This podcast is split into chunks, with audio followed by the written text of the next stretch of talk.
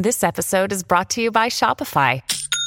Forget the frustration of picking commerce platforms when you switch your business to Shopify, the global commerce platform that supercharges your selling wherever you sell. With Shopify, you'll harness the same intuitive features, trusted apps, and powerful analytics used by the world's leading brands. Sign up today for your $1 per month trial period at shopify.com slash tech, all lowercase. That's shopify.com slash tech. At Evernorth Health Services, we believe costs shouldn't get in the way of life-changing care, and we're doing everything in our power to make it possible. Behavioral health solutions that also keep your projections at their best? It's possible. Pharmacy benefits that benefit your bottom line? It's possible. Complex specialty care that cares about your ROI? It's possible. Because we're already doing it. All while saving businesses billions. That's Wonder made possible. Learn more at evernorth.com/wonder. Your brain needs support, and new OLLY Brainy Chews are a delightful way to take care of your cognitive health. Made with scientifically backed ingredients like Thai ginger, L-theanine, and caffeine, Brainy Chews support healthy brain function and help you find your focus, stay chill, or get energized. Be kind to your mind and get these nootropic chews at olly.com. That's O-L-L-Y.com. These statements have not been evaluated by the Food and Drug Administration. This product is not intended to diagnose, treat, cure, or prevent any disease. Welcome to the New Books Network. Hello, everyone, and welcome back to our podcast where we talk about new books in media and communications. I am your host, Marcy Mazarato. With me today is Donald Barclay, author of the book Disinformation The Nature of Facts and Lies in the Post Truth Era. Donald, welcome back to the podcast, and thank you so much for joining us again today. Thank you for inviting me. It's great to be back. Yeah. Um, so yeah, we've had you on before with your um, previous book. So this is your second book, right? Disinformation. Second book on on information. I've written other books on other topics.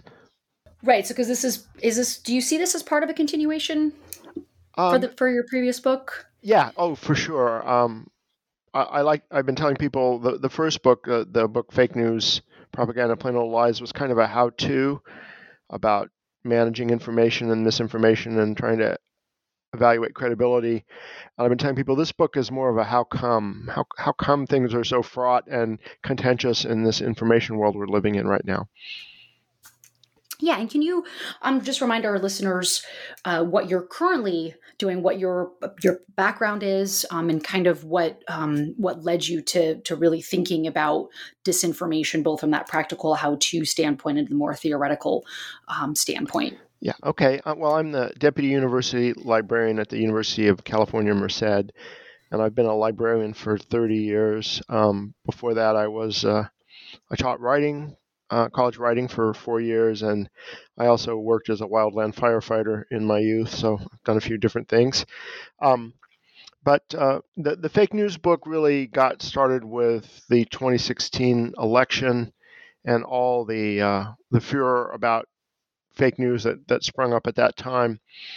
Uh, it became a real hot topic. And as someone who's been teaching people about information for a, long time, I I realized, hey, this is this is exactly what I've been teaching people about for years. I really should say something about it. So I wrote the fake news book, um, really thinking about an audience of uh, maybe college students, but also adults who are struggling like, well, how am I supposed to know what to believe in, and how do I really evaluate information, which is which is easier said than done. You know, evaluating information is is is nuanced and certainly our our our feelings and cognitive biases and prejudices and ideas about the world make it all the more difficult um, to to do that. So that was what the fake news book was about.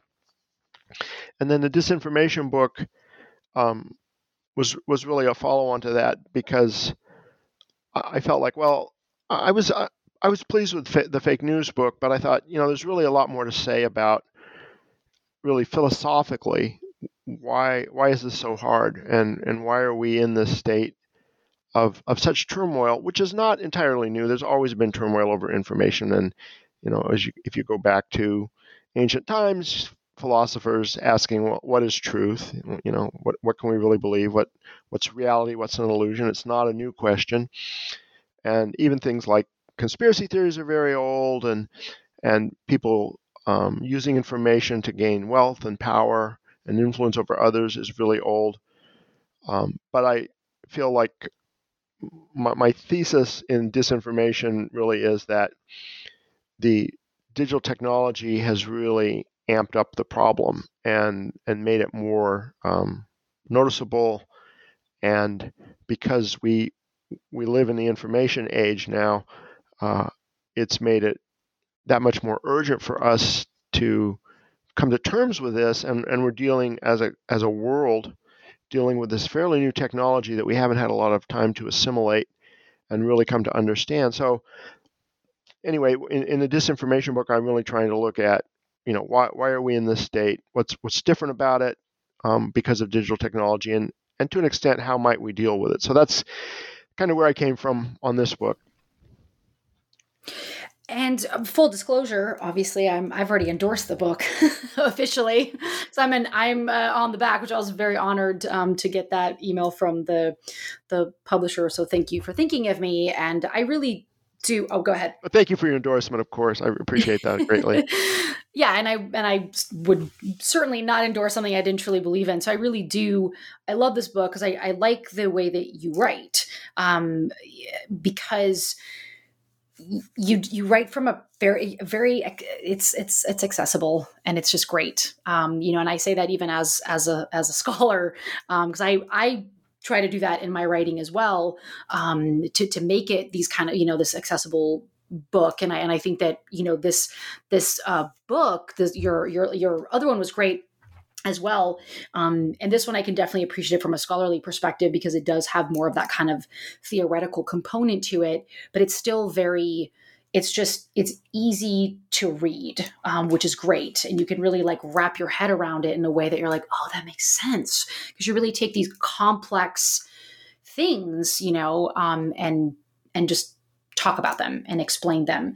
And i really appreciate that about your book. well, thank you. And, and i think uh, you know, my writing style is partly um, just my nature. I'm I, I, I like to I like to tell stories really, and that I you know I don't write fiction, but I, I like to tell a story when I'm writing and and to make ideas that are complex um, more accessible. And you know, other people, of course, you know, the the brilliant, you know, the Noam Chomsky's and stuff, they can make things as as you know, and the the the Foucault's and the Derrida's can make things complex, and and they're brilliant too in their way, and, and those are are great works to get your head around. But that's not my style, and, and I'm not comparing myself to those brilliant brilliant minds either. I'm I'm not in their league, but I, I enjoy trying to to write for an audience that I imagine as intelligent and and probably educated, but I'm not really trying to write to you know the the top one percent of brilliant intellectuals or anything like that. That's not my audience and that's okay. so you're right, like Chomsky, you know, Chomsky, Foucault, Derrida, they're great, but Derrida is notoriously insanely difficult to understand. That us scholars we kind of bond on that. We're like, oh, we gotta we gotta read Derrida now. Oh, I know. know? Well, so yeah. It's like a passage, uh, you know. It's uh, so. um So just let's start with the basics in terms of the idea of disinformation, because I think there's even been a shift with how we talk about quote fake news whereas now we're really referring it to as disinformation and misinformation um, because there is such a thing as real fake news right? Things that are purposely made to be fake. So can you talk a little bit about that distinction and even the evolution that you've seen in the just in a few years from your your first book and, and your second book related to this topic? Well i you know disinformation is not entirely new. Obviously, you know, you go back and look at Nazi Germany, or you know, you look at the the wars that were the culture wars that were going on during the Protestant Reformation that turned into bloody gun and knife wars.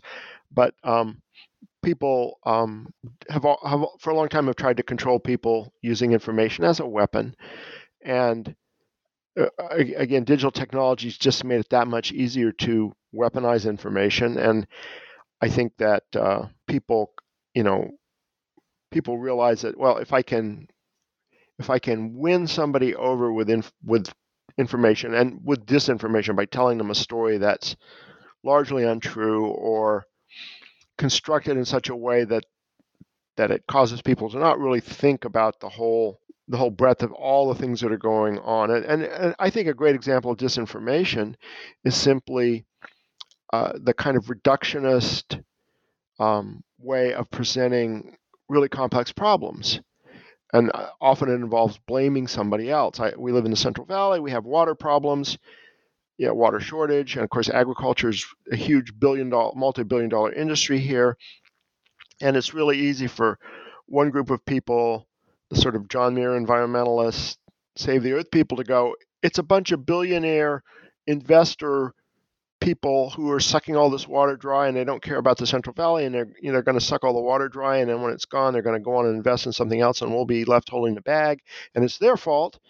And then you sort of got the conservative farmer view, which is it's Gavin Newsom and these liberal politicians are dumping all our water into the ocean to save a bunch of fish and they're causing the drought and if we just built more dams and you know uh, it, it's it's a very simplified way of looking at the problem but it really ignores a really complex problem with lots of people to blame.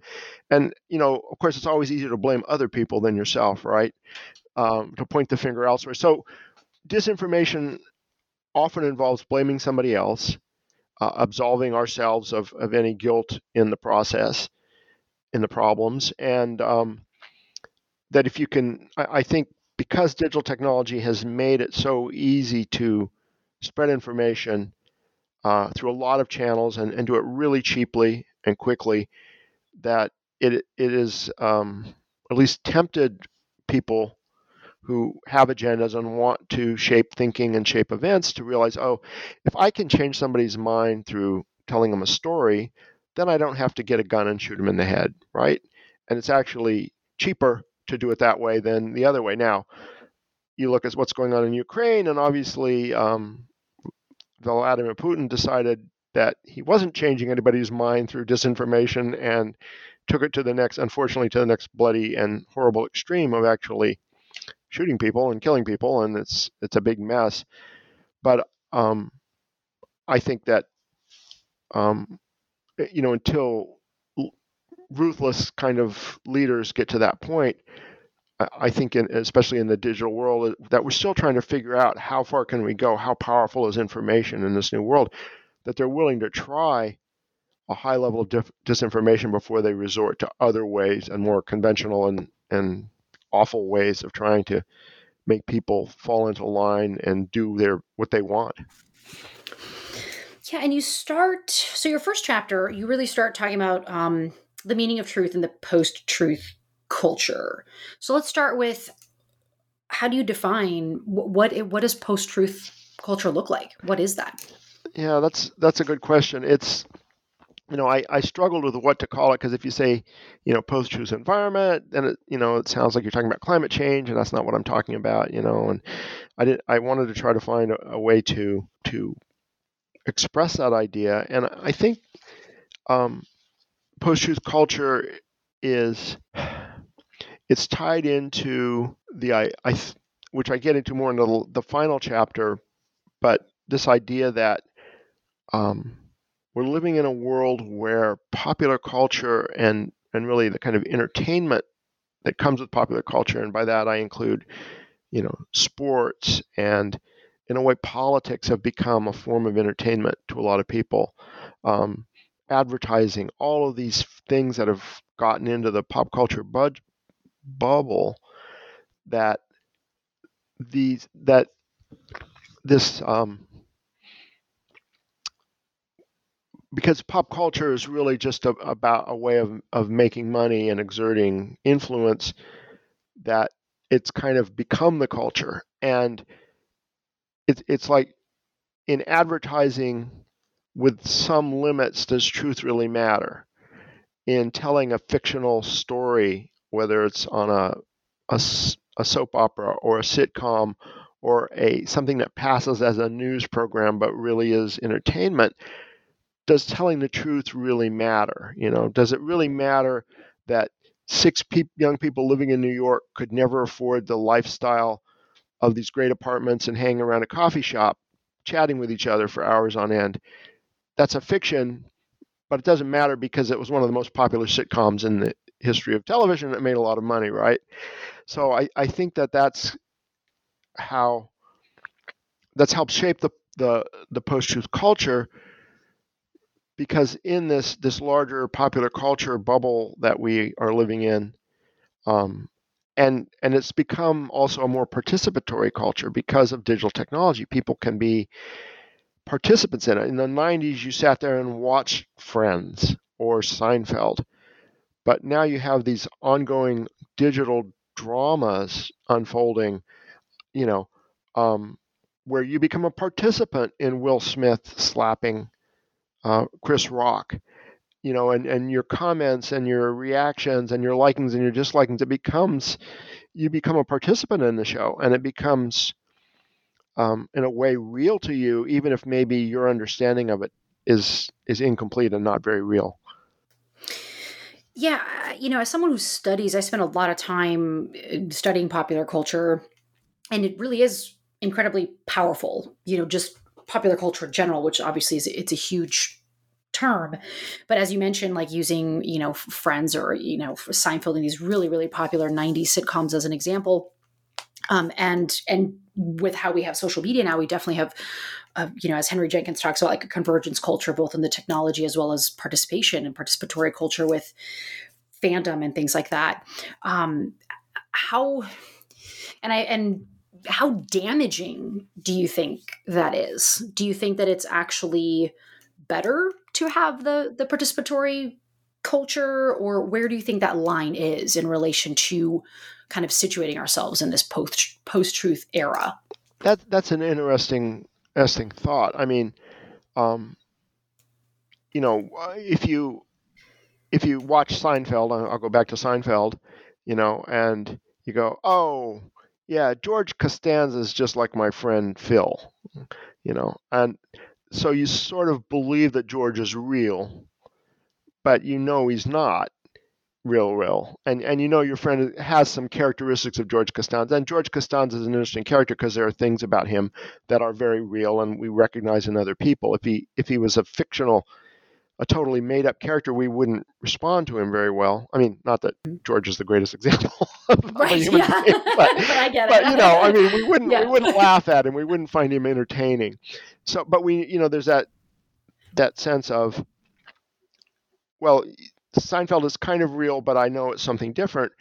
And, and in a participatory culture, I think it's it, it may be it may be healthy to participate in something like a political idea that's flying around and you're you know it's on Facebook or Twitter or Snapchat or whatever you use and you're making snarky comments about and, and or weighing in or um, you know I, I, see a lot of uh, you know on Facebook I see older people people my age I'm old you know um, waxing nostalgic about the past and and I can kind of chuckle along with it but I can also step back from that and go, yeah, they're remembering the past, but they're not really remembering it all that accurately. You know, they're they're fictionalizing the past as something, as older people often do, as something way better than the present. That's a very common cognitive bias to to believe that the the past was somehow better, um, and and that's fine.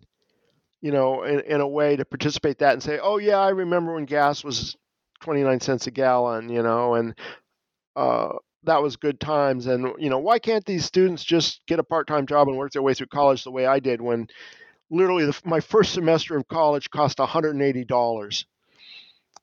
That's true. I remember the check. You know, uh, not anymore. You know, and even if you factor in inflation, it was like the equivalent of about $700 today. You know, so that that's that sort of misremembering the past as an example, and it's kind of harmless. But then, I, obviously, if you take it too far, if you take it to the point of really starting to dislike and mistreat young people, and and really lash out against them in ways that are tangible and intangible, maybe, um, that's very harmful. You know, that's where it gets into the real world. It's sort of like if if you were, I'll use QAnon as an example. If you're really into QAnon and it's kind of like a show to you or a team that you follow. And you know, you're on the QAnon team just like somebody roots for the Dodgers or the Giants, or you follow QAnon the way somebody might follow a soap opera. and you really get into it, I mean, if you if it's just you being online and you're not really doing anything actively, and it's just something that is kind of an entertainment for you, even if you don't kind of process that it is entertainment, it's kind of harmless. It may even be a good outlet. But obviously, if if you start, you know, stocking up guns and planning to kill people, then it becomes a real problem, obviously. And so that's I think that's where the the danger is is when when does participation in something like this become less just fandom and more something really dangerous? It's like again using the analogy of sports, it's great to be a Dodger or a Giants fan and root for your team, and and on I've I've sat in ball games where I'm a Giants fan and we make fun of the Dodger fans who are there and they make fun of us and you know we we make jokes and we say oh hey it's the first inning. Have you ever seen the first inning of a game before? Because Dodger fans are notorious for coming late you know and they they make some fun of us about the Giants and blah blah blah.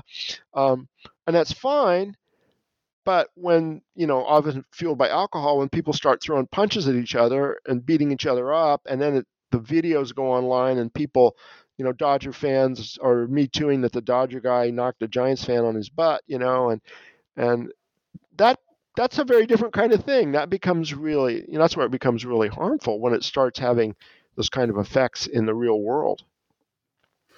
And you mention, like moving into your second chapter, you talk about the science of the mind in this post truth culture. So you actually talk about uh, really the way our brains work and how that leaves us vulnerable to disinformation. So, can you talk a little bit more about how how human psychology has a major impact in this? Well, I've already mentioned cognitive biases, and everybody has them. Every you, I, everybody does, and they often work on us without us realizing it. And and uh, you know the cognitive bias of of seeing the past is better than the present. That's very common. You know, um, especially for you know as you get older, people develop that bias.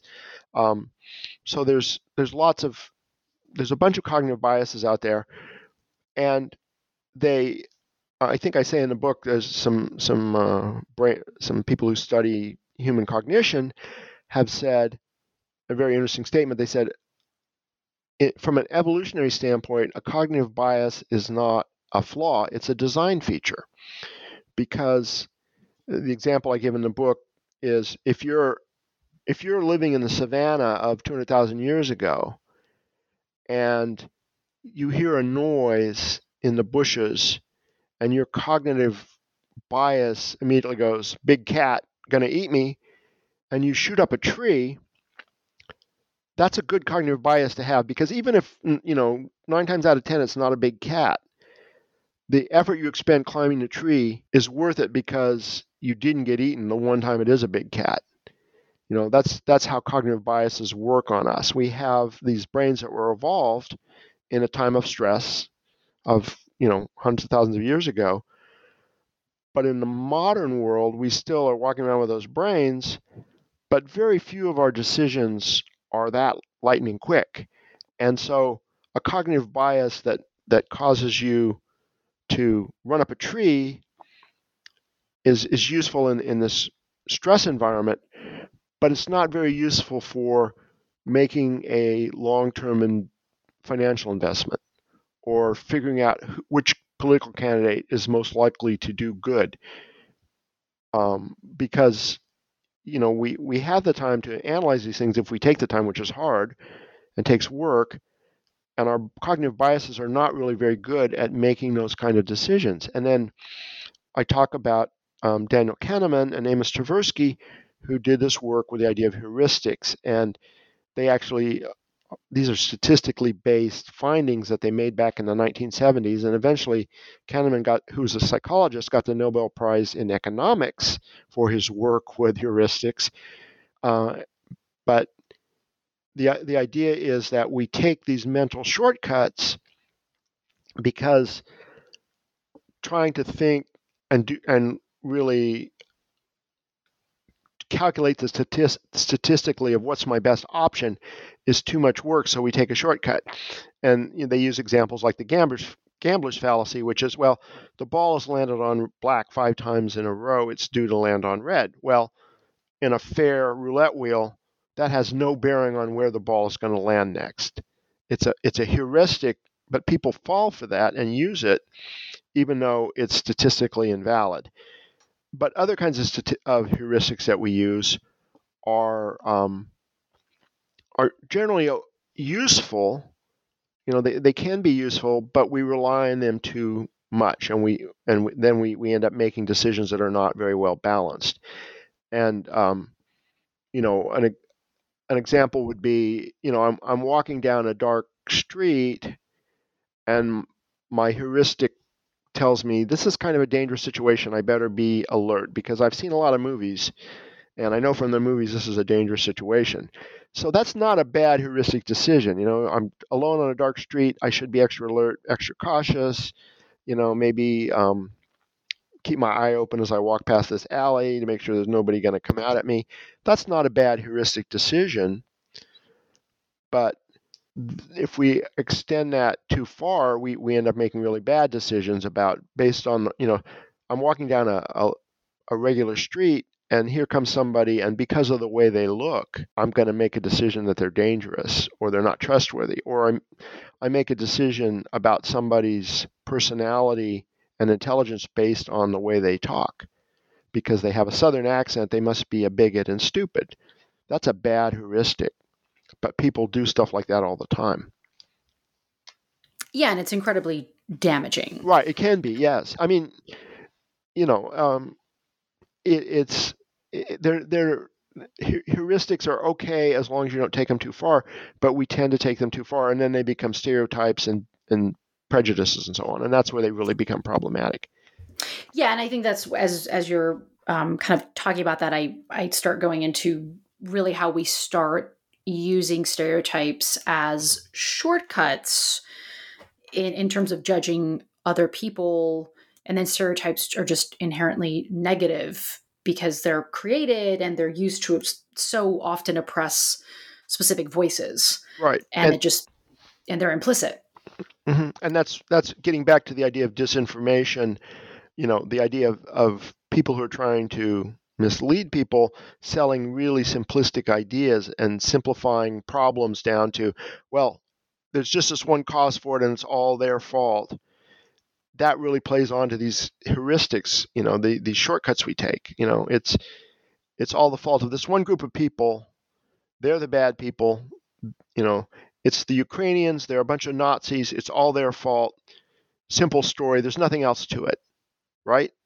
And that's an easy story to sell, and it's easy to glom onto that heuristically if you're living, you know, if you believe Vladimir Putin, and and, and go along with that idea because it, it it's it's simple, it's not complex, it's not well, let's unpack a thousand years of Ukrainian Russian history, and you know, right. and go, go through all, all the culture and language and geography and politics of the last thousand years to unpack what's really going on. That's hard, you know, and and people don't.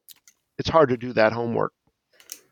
Yeah, it's it's hard. You know, it's just, just a lot easier to live in the bumper bumper culture you know bumper sticker culture type of thing where you just kind of water things down um, which which i understand you know from wanting to get uh, you know people out into the streets and really you know um, advocate for a specific cause or something like that you know you you want to have these uh, you know slogans if you will that can be very powerful but there also has to be the space to to really unpack and understand what what these condensed ideas may mean you know in protests and what because there's there's often a very very complex um, underlying history to all of these things you know obviously with with this supreme court leak about roe v wade um, and just you know how there i, I had just uh, had read an article where um, there were particular like there was a group of protesters that were going in uh, or actually sending hangers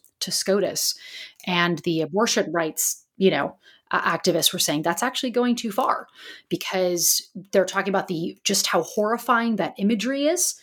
And they just don't want people like women to think that that's what they have to resort to.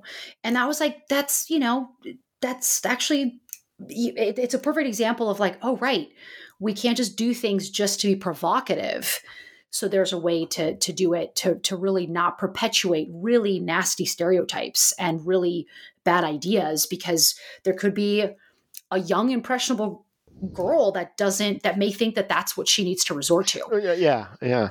Well there, there's a you know um i i just heard a really good example. I would have put it in the book if i'd heard it before i wrote the book. You always whenever you write a book you always think oh i wish i could have included that but and then right. there's also i wish i hadn't said that but let's not go into that.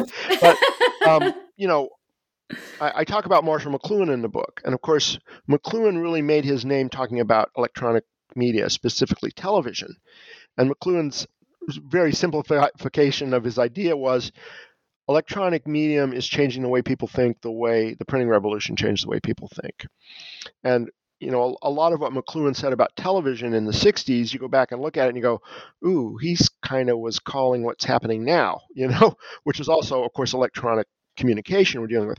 But eisenhower was the first presidential candidate to use television.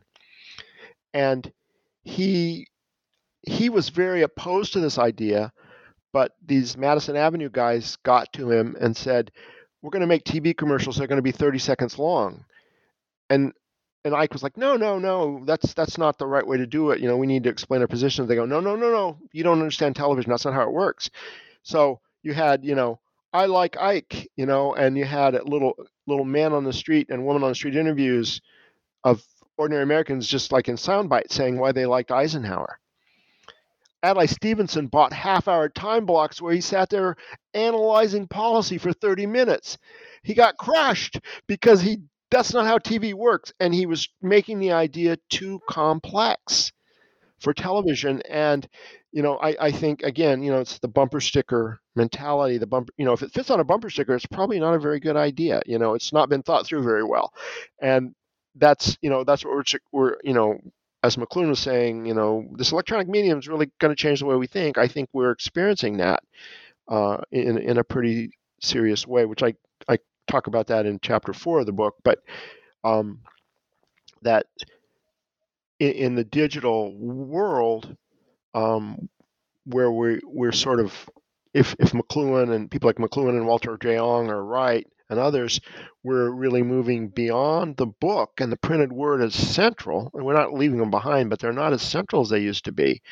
That we're moving into this, what Ong called secondary orality, where things are really fast paced and really interactive.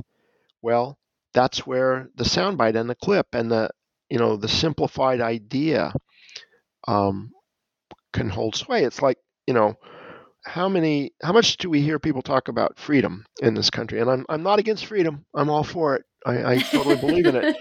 But you, it's in movies you know the end of braveheart freedom you know and uh, there's songs about freedom and you know um, it's it's mentioned in tv ads you know buy this vehicle you'll have freedom you know. And but how often do we stop and anybody really you know, in, certainly in popular culture, there's people say, well, what does it mean to be free? What does freedom really mean? You know, does owning a gun mean you're free? And some people say yes, absolutely. But I think you could question that. I mean, gun politics aside, whether it's right or wrong to own a gun, and, and I'll I'll be straightforward. I own a couple of guns. I've owned. I grew up shooting as a little kid, a very little kid. I started shooting when I was ten, and I, don't shoot much anymore, but I own guns. Um, but you know, um, does you know, gun politics aside, does owning a gun actually make you free? And and I would say, well, it's you know you could say, well, look at the Ukraine. Well, yeah, okay, they're fighting for their freedom with guns. It's certainly helping them. But I would say owning a gun means you're free. the same way that owning a wedding ring means you're happily married. You know, it's just something you buy, right? Yeah. it doesn't guarantee anything. Really. yeah. And uh, and by the way, I'm married and happily, and I own a wedding ring. So you know, I'm, I'm but I don't believe my wedding ring causes my happy marriage. Sure, um, right. It's it's not the material representation of it. Yeah. Any more than I believe that I'm that a gun really makes me free. That that I could still own my guns and not be very free. I believe that that that could very well be the case. So but the point is we don't stop to analyze those things because that doesn't fit on a bumper sticker very well and it doesn't you know when when william wallace is dying at the end of braveheart he doesn't, you know, there's not a 15 minute explication of what freedom would actually mean to a 12th century Scottish nobleman as opposed to some guy on the internet today.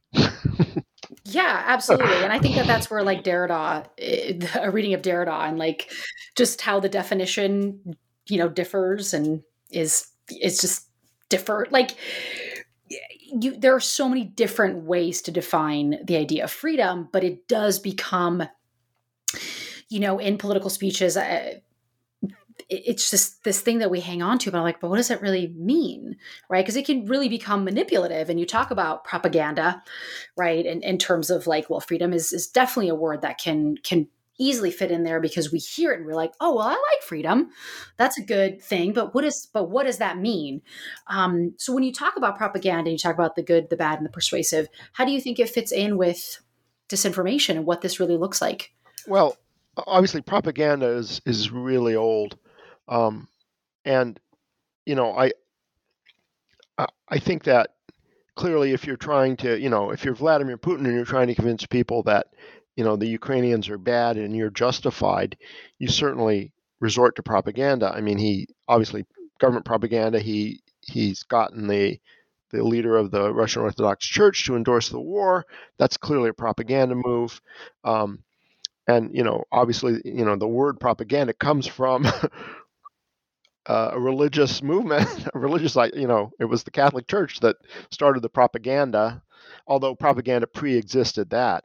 Um, so I think that, you know, it, it's it's a form of disinformation. I think that, you know, as I talk about in the book, it's it's kind of you know it's a it's a difficult thing to talk about because our our concept of propaganda especially i think in the united states is so negative that propaganda is just evil. You know that nobody nobody likes propaganda. Propaganda is like, you know, um, predatory child sex or something. It's just like it's nobody wants that. Nobody likes that. That's it's just evil.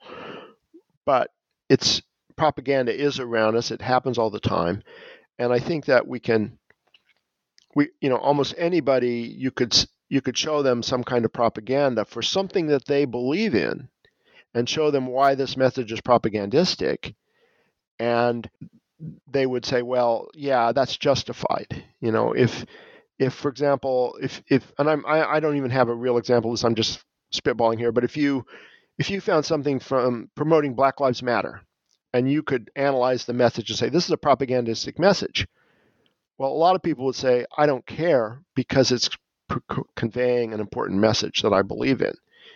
And I think what you know the the lesson for all of us is to understand. Yeah, we're surrounded by propaganda, and pretty much every political message has a propaganda element to it. But what we really need to be aware of is, okay, I I understand this message. I I may agree with it or disagree with it or be neutral about it, and I really am thinking carefully about what's propagandistic about this. What what part of it is trying to manipulate me in a in a way that is unequal. And I think that's part of the definition of propaganda is that the the purveyor of the propaganda is trying to convince the recipient to do something that may or may not be in the recipient's best interest. And it's almost it's always in the interest of the propagandist. The message always favors the propagandist. It may or may not favor the recipient. And that's what we really have to be aware of. And I use some examples in there of, of some, you know, election time propaganda from actually some some elections that happen in California that are pretty much meaningless now because they're past and nobody cares about them anymore. They, they've already been decided. But the idea is that on both sides there were propagandistic messages, and and your your feelings about those messages really depended on how you felt about the issue. And what do you think, or what are some of your suggestions for possible solutions to that on both those that should perhaps be creating better messages that are not propagandistic, as well as those who are receiving it? Yeah, I well, I think when people want something, when they want to win people to their cause, it's really hard to tell them don't be propagandistic because um, you know you're not going to get you're not going to get elected to office and you're not going to get a cable news show if your approach is, well, here's the situation and these are the facts, and yeah, the people on this side, they have a good point of view and I understand that, but the people on the other side, they have this point of view and I understand that, and nobody, you know, is going to pay attention to that. You know, they want to, they, if you're going to persuade people, you have to come on pretty strong. So I don't know that you're ever going to persuade conveyors of messages to swear off of propaganda.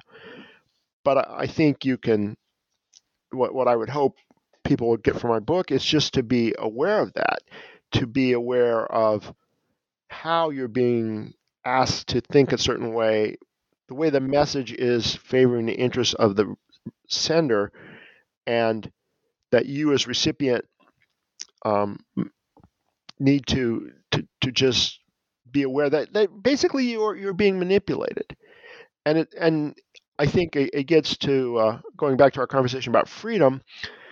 Um, there are times when I'm, you know, I, I receive a message and I think about it and I go, well, you know, they're really trying to manipulate me here.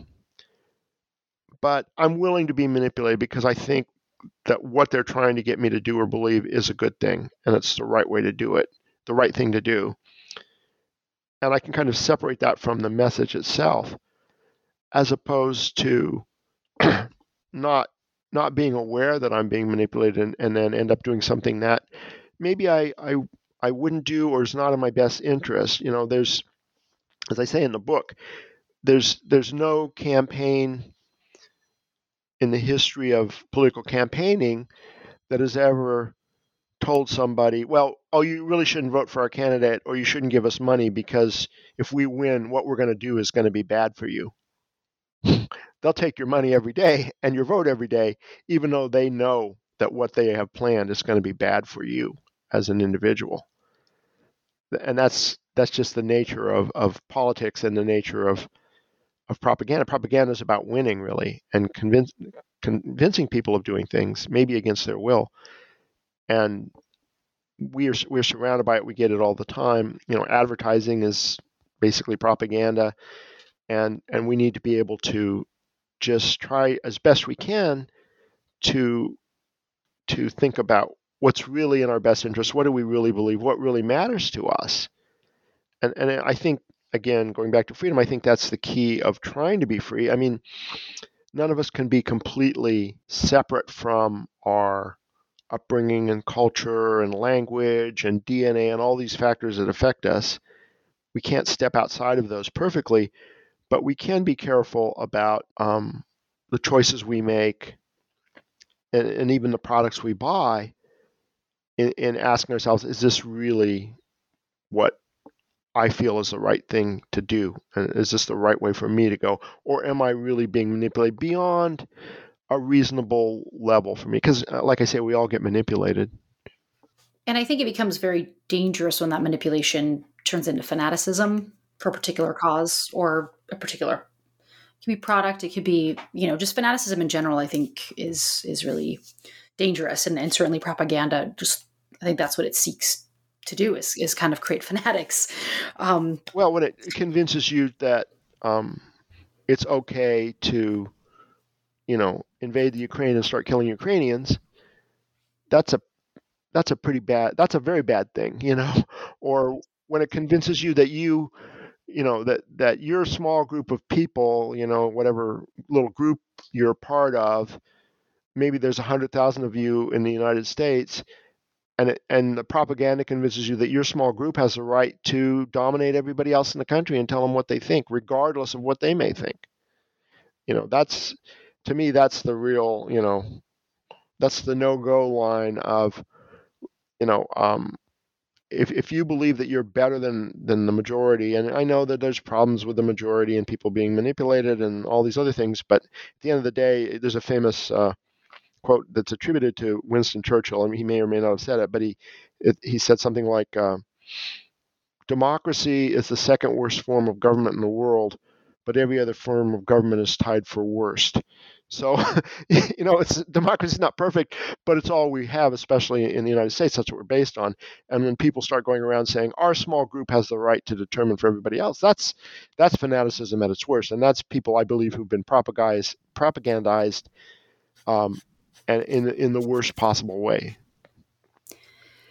And kind of really, you know, looking at propaganda, you go in and talk about how information actually wants to be free and have its own freedom.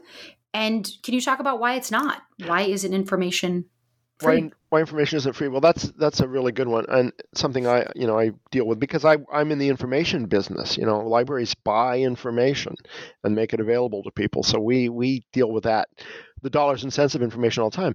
And and the fact is that all information costs money to create, and somebody has to do the work and even if you're doing the work for free, if you're writing on spec, let's say, you have to have the time to sit there and do that work and create that information, um, the leisure to do that. You know, so um, if if you were, um, let's say, uh, you know, uh, the slave of somebody and and they kept you hopping 80 hours a week and left you no time except to sleep and eat you're not going to have the time and, and, leisure to create that information. Not to mention, you don't have any tools for creating that information, whether it's paper and pencil or a computer or what have you. Um, and you've also got to have access to, if you're, if you're going to create information and share it with people, you have to have a way of sharing it, which can be, of course, really expensive. Now, I think that what's happened in the digital age is that digital age has digital technology has made it a lot cheaper to create information and a lot cheaper to distribute it. Now, whether whether anybody actually picks up on it, you know, uh, if you have a website, are people going to come to it? Maybe. Or if you put something on Twitter, is it going to go viral? Well, it could. Probably not, but it could.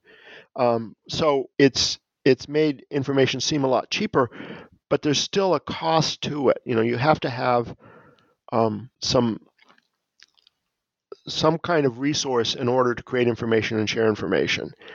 And so there's there's always going to be a cost to it, and it means that also that information, besides having a cost, has a value, and that's why we've seen, especially as we've gone more to an information age and information economy, you've seen things like um, copyright become more important and more copyright has gotten longer and more restrictive in some ways because that information is way more valuable in the digital age than it's ever been. There's there's money to be made, and um, in films and podcasts, even you know, not every podcast makes a lot of money, but some of them do, and and of course even writing books still. You know, people like Stephen King make ungodly amounts of money writing books still. So the information has more value than ever, and it means that um, trying to extract that value and control the marketplace for that value has become more complex than ever. And and controlling the other side of the digital age is that digital technology has made information cheap to create and to share, but it's also made it harder to control. And that's one of the things we're finding, of course, with copyright. One of the big struggles is that in in the in the print age, copyright was pretty effective because it was really intended to stop one manufacturer from stealing the product of another manufacturer, a print, one printing operation from stealing from another printing operation. And so it worked pretty well for that in the analog world, but it doesn't work so great in the digital world where you can copy something sitting at your desk in two seconds and share it widely uh, in three seconds. So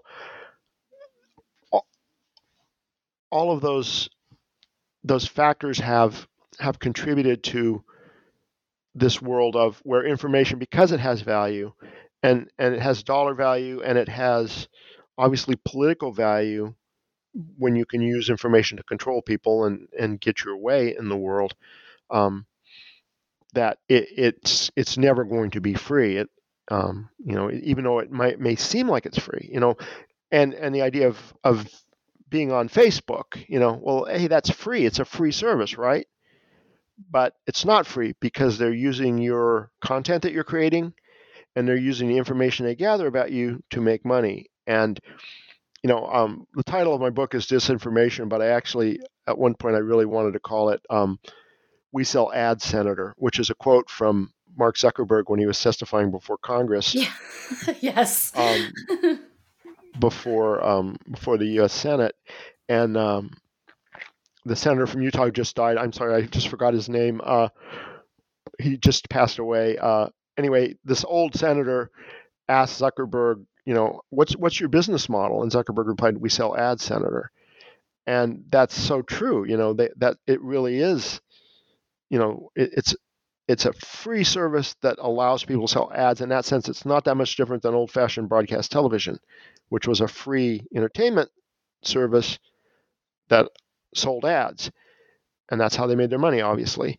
And but what we're seeing, a slightly different thing in the digital age is not not only are we observing, we're not just watching Seinfeld, we're writing the script, we're providing the text for Facebook and Twitter and all of these other services. So and, and of course, there's always, uh, you know, part of the allure of the digital age and, and social media is, and I think a lot of young people especially are, are lured by this, is, oh, well, what if I go online and I become a big hit and I'm making millions of dollars suddenly? You know, and we read all these stories about, you know, young people who have, you know, Twitch, Twitter, Twitch channels and all these other things where they make millions of dollars, and it's it's it's a new version of the old story of, well, if I sit in a drugstore in Hollywood looking cute long enough, some uh, movie producer is going to come by and put me in the movies, and I'll be rich and famous. You know, it's it's kind of the same story, but it takes even less. You don't even have to go to Hollywood.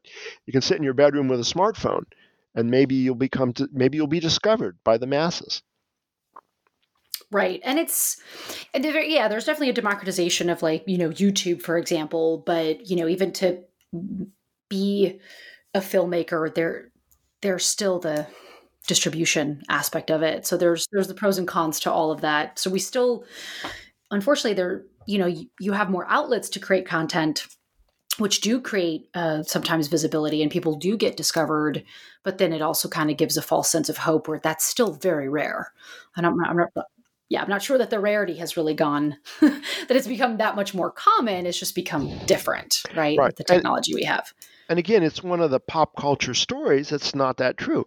You can go online and get rich. Well, some people do, a few people do, but it's not very likely, you know. Um, and some of the things you have to do, if if to get rich you have to, you know, have a fans only site. Uh, you know, are you willing to do the things people do on fans only to make money? Uh, that's kind of that's that's a very that's a choice that may come back to haunt you you know right you... yeah because when you say oh it's you know you have an onlyfans account and then you're just like oh what is that? Yeah it takes on a persona of its own in terms of what what it is um you know and there's certainly a lot of there's legitimacy and and, and fakeness in all of these different platforms uh but they do you know they all tend to have their own kind of ideas of of uh, of what that what the content is curated for. So it'll be interesting to see what's going to happen with Twitter now that one single person just purchased it. Yeah, yeah, I, I it's going to be very interesting because you know is he going to invite Donald Trump back on? Uh, and you know one of the things I talked about in, in disinformation is the idea that Twitter is is very much a secondary orality form of communication. It's it's post Gutenberg, it's post print, because even though it's based on writing, which is what secondary orality does come out of writing, but it's it's very interactive, it's very um, fast paced, uh, it's participatory, and you know um, one of the things I, I talked about in the book is Donald Trump was a master of Twitter because he would you know he would say something on Twitter and his stands would come in and go, "Yay, Donald Trump, you're so smart, we love you," and his haters would come in and go, "Ooh, boo, you're terrible," and then Donald Trump could respond to a stan or a hater if he felt like it or not, and and it was this kind of back and forth, very performative kind of thing, and and that's that's very typical of of secondary orality.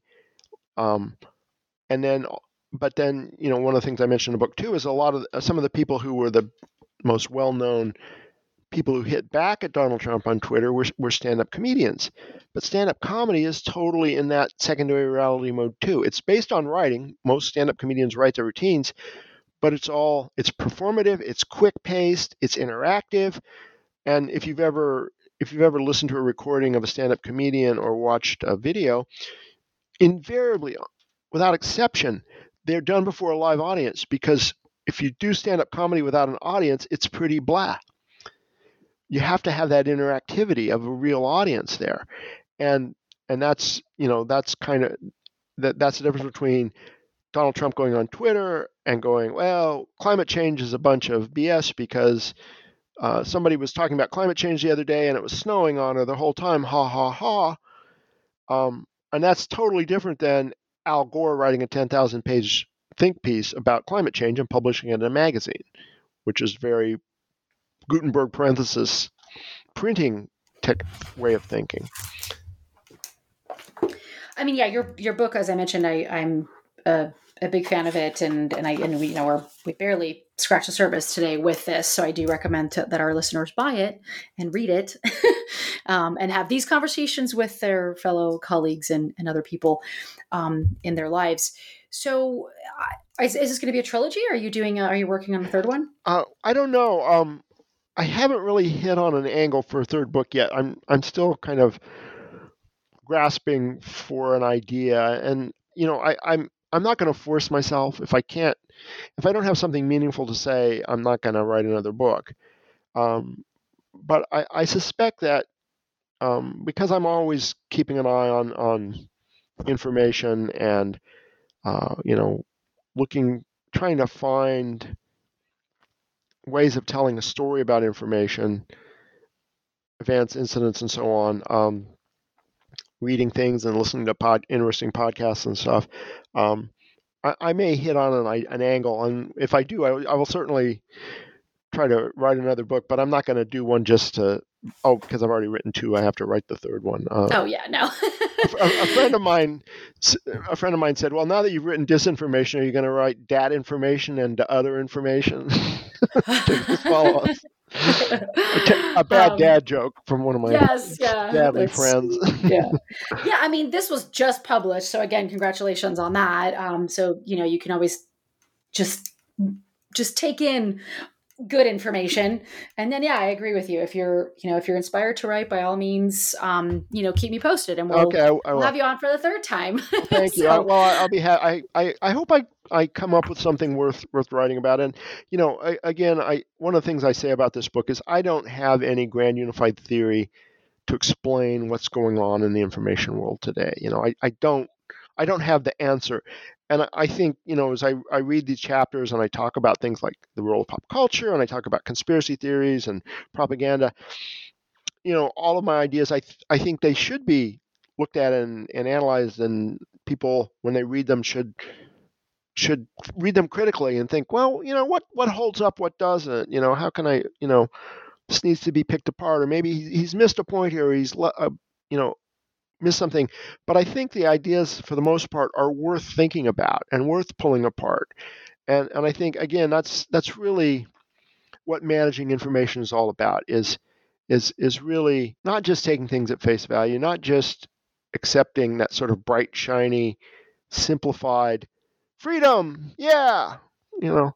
Um, version of life, you know, how does buying this big vehicle make me free when I have to make car payments and put gas in it and pay insurance and maintain it? And am I really free by having that? Or vice versa, does buying an electric car really make me free? You know, from gas, I'm free from buying gas, but what, you know, where does the energy come from? And, you know, eh, all these other questions we have to ask ourselves. So we, we have, you know, to be mindful of things like that and to be be and you know to be aware that um, our pop culture and propaganda and conspiracy theories and, and market forces all these things are manipulating us and you know we just need to be um, we need to be aware of that and and be mindful of that. And you know if we are going to be manipulated be mindfully manipulated. Realize well, you know, I'm buying this idea about freedom here, and I realize they're trying to lead me down a certain path, but you know what? I think that's the right path, and I'm going to go down. That's okay, you know. But but don't just follow it blindly, and that's that's kind of basic advice for living your life. Yeah, that's good. Yeah, um, I I think that's uh, that's very good advice. Um, so I I just want to you know as we wrap up, I just want to thank you again. I appreciate you um, you coming back on uh, to talk about your second book. Um, so thank you for joining us, Donald. Um, and thank you to our listeners for tuning in. Um, I really appreciate it. So until next time, everyone, cheers.